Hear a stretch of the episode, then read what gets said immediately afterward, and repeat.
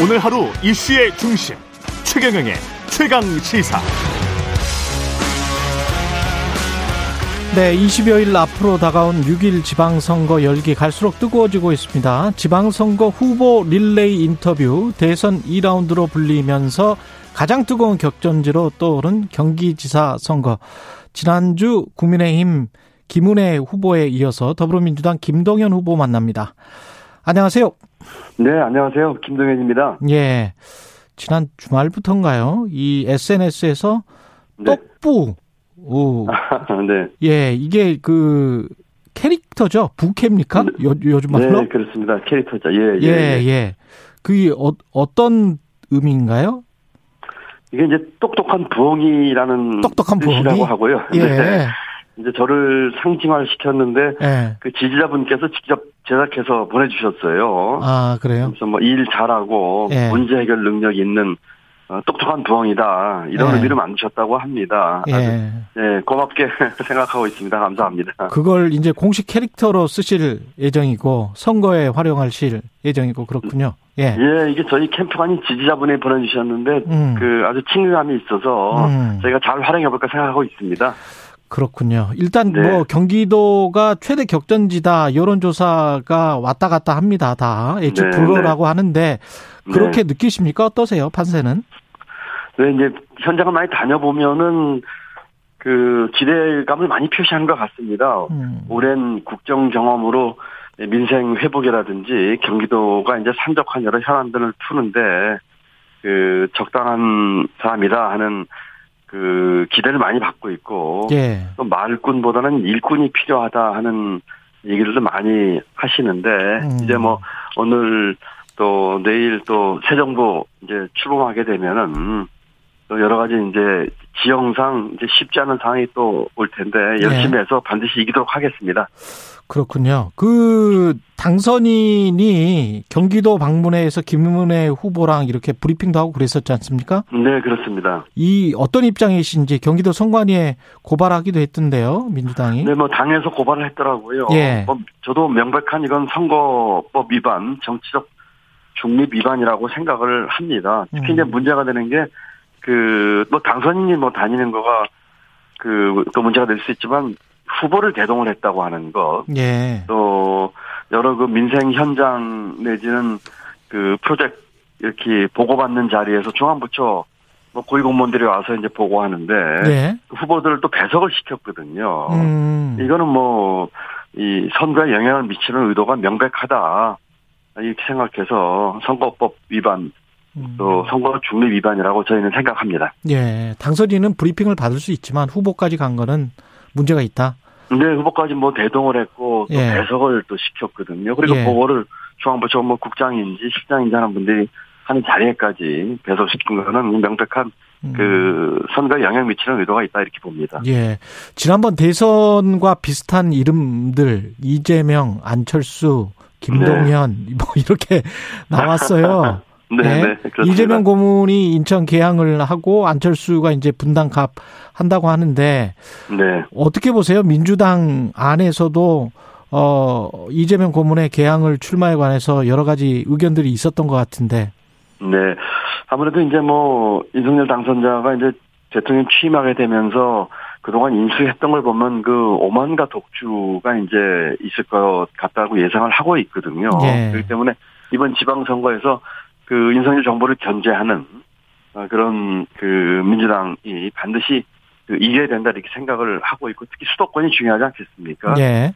이재명 고문이 이제 그 수도권 또 나아가서는 전국 지방선거에 그 힘을 좀 보태면서 승리의 견인을 좀 하겠다는 그런 취지로 생각을 하고 있고요. 예. 저는 뭐 개인적으로는 이재명 고문과 지난 대선에서 이 가치 연대를 그 했기 때문에 음. 그와 같은 이 정치 교체나 국민 통합의 가치를 그 함께 또 추진하고 확인하는 뭐 계기가 됐다 이렇게 저는 평가하고 있습니다. 경기도지사 선거 하시는데 좀 도움이 되리라 이렇게 보세요? 네, 뭐 저 이재명 지사가 이제 총괄 선대위원장을 그 맡았기 때문에 음. 어 열심히 이제 저를 비롯한 수도권 또 전국 지방선거에 힘을 보탤 거라고 어, 생각을 하고 함께 또 시너지 효과를 내도록 최대한 노력을 해야 되겠죠. 예. 국민의힘에서는 이제 불체포 특권을 얻겠다는 방탄용 출마다. 대장동 있는 분당을 피해서 어, 강세적인 인천 계양을로 간 것도 문제다. 뭐 이, 이런 비판을 한단 말이죠. 이런 논리는 네. 어떻게 듣고 계십니까? 저는 뭐 그렇게 생각하지는 않고요. 예. 뭐 이번에 뭐 그 수사권이나 기소권의 분리라든지 등등 이런 것들도 그렇게 해석들을 하시는데 음. 어차피 그 대통령 새로 취임을 하게 되면 수사권, 검찰권 모두 다 윤석열 정부의 검찰이고 수사 담당하는 사람들이거든요. 예. 그렇기 때문에 이거를 그 어떤 보호하기 위해서라도 이렇게 보고 있지 않고요. 아무리 예. 뭐 국회의원이라고 하더라도 그 명백하게 만약에 검찰과 수사에서 이렇게 하게 된다면 그 거기에 따라서 명명백백하게 결과가 나올 것이고 음. 또 면책특권이나 뭐 불체포특권 때문에 그 보호막으로 그 안에 들어가려고 하는 의도를 뭐 지난 대선 후보 그 유권자의 과반수 표를 얻은 유권 대선 후보가 그런 생각에서 했다고는 생각하지 않습니다. 예, 그 안철수 전 인수위원장의 분당갑 출마는 어떻게 평가를 하세요? 글쎄요, 그, 지금 뭐, 김은혜 후보 같은 경우도 사실 출마에 어떤 명분이 있는지 저는 의문이었거든요. 음. 이거는 뭐, 당선자의 입, 또 행정 경험은 전무하고, 또 소위 그 자객공천의 수혜자거든요. 예. 인수, 안, 그 안철수 인수위원장도, 어, 인수위원장을 하면서 이렇게 존재감 없이 이렇게 하셨는데, 국회의원 배지 달기 위해서, 어, 뭐, 안전한 선택을 그, 한 것이 아닌가 하는 측면에서 그다지 명분이 있어 보이진 않다. 이렇게 저는 보고 있습니다. 김은혜 후보 같은 경우는 중앙정부 차원의 이제 지원을 강조를 하지 않습니까? 여당 후보. 네네. 네. 이, 이 부분은 어떻게 반론을 하십니까? 심지어는 뭐 여차하면 용산 진물실 언젠 뛰어가겠다 이런 얘기까지 하는 것 같은데. 네. 이 중앙정부와 지방정부는 수평과 협력 관계입니다. 아. 만약에 중앙정부의 지원에만 목을 맨다면 그야말로 천수답 도정이지요.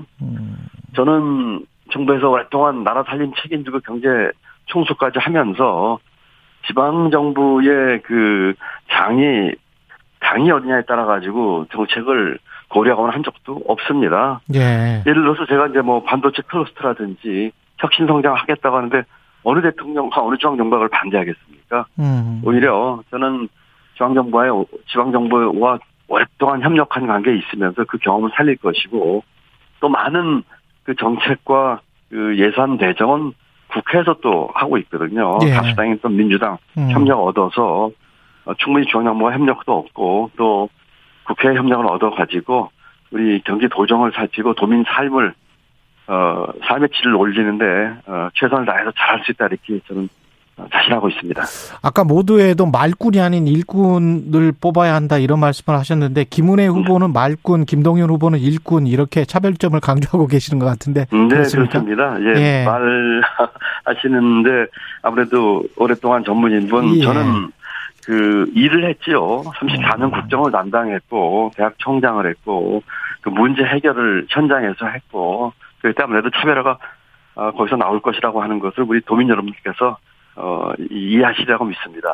그 지역 현안이나 정책들을 좀 구체적으로 설명을 해 주시겠습니까? 네네. 지금 아무래도 이 경기도의 가장 큰 현안은 저는 부동산 문제, 음. 교통 문제, 그 다음에 일자리 문제라고 생각을 합니다. 네. 부동산 문제는 일, 이 신도시 조속한 해결, 또, 어, 반값에 가까운, 어, 주택 공급을 통한 청년과 이 신혼부부를 위한, 어, 그 대책을 만들고 있고요. 네. 교통은 어, 지티엑스 그 차질 없는 이행과 확장 또는 신설 등을 통해서 이 서울로 출퇴근하는 도민들 하루에 한 시간씩 돌려드리겠습니다 음. 하는 공약을 내세우고 있고요. 일자리를 위해서는 혁신을 통한 성장, 특히 어, 삼만 스타트업 어, 그 통한 육십만 개 일자리 이런 걸 통해서 경기 지역 경제 활성화와 또 일자리 어, 백만 개 만들겠다 이런 공약들 내세우고 있습니다. 그 주요 아젠다가 지금 김은혜 후보랑 다 비슷한데 부동산 같은 경우 일기 신도시는 어떻게 어, 어떤 점이 다른지 좀 말씀을 해 주십시오. 김은혜 일기 신도시는 예. 그 저희는 이제 특별법 그 제정을 통해서 예. 어, 추진하려고 하고 있고 지금 아. 어, 국회에서 이제 민주당이 다수당으로 있기 때문에 예. 국회에서 이제 법 제정에 있어서는 아무래도 그 어, 민주당과 협력할 수 있는 면에서 그 저희가 잘 추진할 수 있다 이런 말씀을 드리고요. 음. 또 일기 신도시뿐만 아니라 또 이 노후 주택들 많이 있습니다. 네. 아, 일기 신도시만 얘기할 것이 아니라 아, 다른 이 노후 어, 이 지역 노후 주택에 대한 문제는 어, 저희가 더 마, 더 이렇게 균형 잡히게 제시를 하고 있고요. 그밖에 예. 이주 대책이나 이 어르신 대책 음. 어, 이런 문제도 같이 포함시키고 있습니다. 또한 예. 단순한 재건축에 끝나는 게 아니라 어, 이 스타트업 모빌리티 시티를 통한 이 명품 도시를 만들겠다 하는 측면에서도 차이가 있다고 보고요. 그런데 이것은 결국은 일머리라고 생각을 합니다. 말은 뭐 좋은 얘기 짓하게 할 수 있겠지만 결국 일을 해본 사람 또 법 제정이 관련돼 있기 때문에 국회에서 다성을 차지하고 있는 민주당과 협력 관계 이런 것들이 중요한 차이가 있지 않은가 생각합니다. 그럼 일기 신도시 특별법 같은 경우는 사실 인도 인수위에서도 이야기를 했었기 때문에 일치하는 부분이 있긴 있네요. 그런 것들이. 예, 예. 그, 예. 그, 지금 상대 후보나 뭐 인수위도 이 얘기를 하고 있습니다만은. 예. 어, 이 문제를 정말 추진할 수 있는 일머리가 결국은 특별법이라면 뭐, 이건 입법사항이 될, 될 테니까요. 예. 그런 면에서, 어, 저희가, 어, 확실히 추진할 수 있고 또 이것을 만약에 제가 그 도지사가 된다면. 예. 어, 오랜 이 행정과 또 경제 운영의 그 예. 경험을 가지고 일머리 있게 시신에 옮길 수 있다 이렇게 생각을 합니다. 김은혜 후보에게도 이 말씀을 여쭤봤는데 그 네. 재건축 규제 완화를 너무 빨리 뭐 신속하게 해버리면 또 부동산 네. 가격 안 그래도 높은데 그게 또 앙등할 우려가 있고 그래서 원희룡 국토부 장관 후보자도 그 그런 이야기를 했었잖아요. 그 정책 네, 목표가 집값의 하향 안정화다. 네. 뭐 이런 거를 생각을 해보면. 그, 그, 지금 거기에서 재건축 대상 아파트에 사시는 분들은 급할지 모르겠습니다만은 국가 경제 전체적으로 봤을 때는 조금 순차적으로 한 게 맞지 않, 않습니까? 두 가지인데요. 예. 첫 번째로는 이 일기 신도시가 삼십 년이 됐고요. 실제로 예. 저희 어머니가 그, 그 중에 한 단지 살고 계세요. 예. 그래서 이, 그쪽 주민들의 이 삶의 질이라든지 예. 또 예를 들어서 이 배관에 녹이 심하게 나서 뭐 이런 등등 문제들이 있어서 음. 이 문제를 어, 이 빨리 해결하는 거 하는 방향은 저는 맞다고 생각을 합니다. 예. 두 번째로 이 주택 가격 안정 문제는 그 여러 가지 다양한 방법을 함께 동원해야 됩니다. 공급 확대라든지 또 규제에 있어서 이제 그 일부 완화나 이제 그 바람직한 조화라든지 또는 거시경제 차원에서도 이 전체로 봐야 되는 이 종합적으로 봐야 되는 오케스트라 지휘자 같거든요. 예. 그렇기 때문에 저처럼 이 경제 전반과 부동산 시장 문제를 전반적으로 봐오면서 오케스트라 지휘자 역할을 한 사람이 그 이와 같은 일기 신도시를 추진하면서도 이 부동산 가격 안정과 주거 안정을 함께 볼 수 있는 일머리와 정책의 내용을 갖고 있다 이런 측면에서 함께 조화롭게 추진할 수 있을 거라고 저는 생각합니다. 예. 그리고 이제 김은혜 후보가 최근에 소상공인 손실보상금 육백만 원 균등지급 공약 이거를 네. 내세웠는데 네. 인수위나 그전 이제 대선 공약 보면 이제 윤석열 후보가 지키지 못한 측면이 있고 네. 김동현 네. 후보는 소상공인 손실보상 문제는 어떻게 접근을 하십니까? 지금 이제 가장 큰 문제는 그 대선 공약을 파기하고 있다는 것이지요. 지금 네. 그 뭐. 당선이면 즉시 뭐 오십조 뭐 추경으로 피해 보상하겠다든지 또는 어 육백만 원 그 일 균등 지급하겠다든지 하는 걸 지금 인수위 과정에서 전부 공약을 파기하고 있는 게 우선 가장 큰 문제지요. 뭐 음. 출범도 하기 전부터 공약은 그냥 어 선거를 위한 전략이었느냐 이런 비판을 면할 수 없을 것 같고요. 예.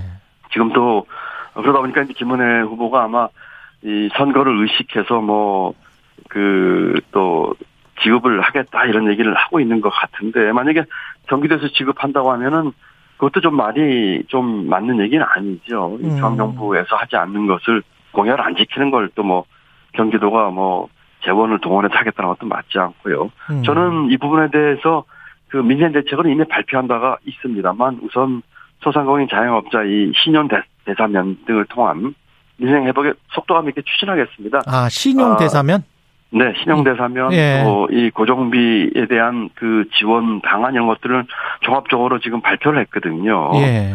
신용대사면은 지금 이 정부의 집합 금지 또는 어 영업 제한 이와 같은 정책을 따르면서 가장 그 어 이 코로나 극복에 힘을 쓰신 분들인데 결과적으로 손해를 보고 계셨거든요. 예.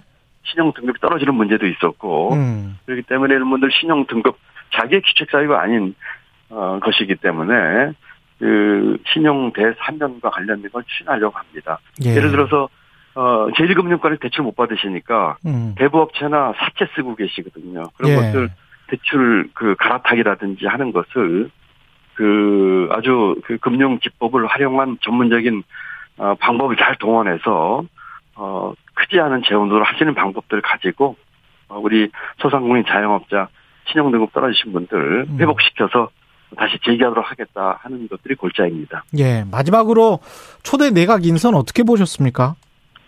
뭐 문제가 많지요. 뭐 첫 음. 번째로는 역량 부족인 분들 많고, 두 번째는 아빠 찬스, 엄마 찬스, 셀프 찬스 쓰신 분들, 음. 세 번째로는 전관예우 받으신 분들 이렇기 때문에 사실 그 기득권의 그 유지와 확장 또는 기득권 회전론 같은 어, 분들이 많으셔서 이번 청문회 과정에서 한 분 한 분 어, 이 정확한 눈으로 이 검증을 하고 국민들 눈높이 안 맞는 이런 많은 분들 정확한 검증을 해야 된다고 어, 생각을 합니다. 예. 왜 김동연 경기도지사여야 하는지 그걸 마지막으로 아, 말씀해 주시고 끝내죠. 예. 네. 어, 경기도가 바뀌면 대한민국이 바뀝니다. 어, 그 우선 이 천사백만 인구가 사는 이 대한, 저, 경기도에 일해본 사람, 문제 결능적인 사람이 있어야 한다고 생각을 합니다. 삼십사 년 국정 운영, 어, 일해본 사람 김동연이고요. 두 번째로는 이 서민들의 마음을 헤아리지 않은 사람이 한다고 생각합니다. 경기도 천막집 출신으로, 어, 그분들과 함께 삶을 살아온 제가 서민들 마음을 헤아리면서 이 공감 능력이 있다고 생각을 하고요. 마지막으로는 청년과 정직입니다. 오랜 공직생활 하면서 청렴하게 정직하게 했고 전관예우 다 거부했습니다. 이런 측면에서 변화의 중심 경기도에서 일 잘하는 저 김동연이 경기도를 바꾸고 나가서 대한민국을 바꿀 수 있다고 생각하기 때문에 성원과 지지를 호소드립니다.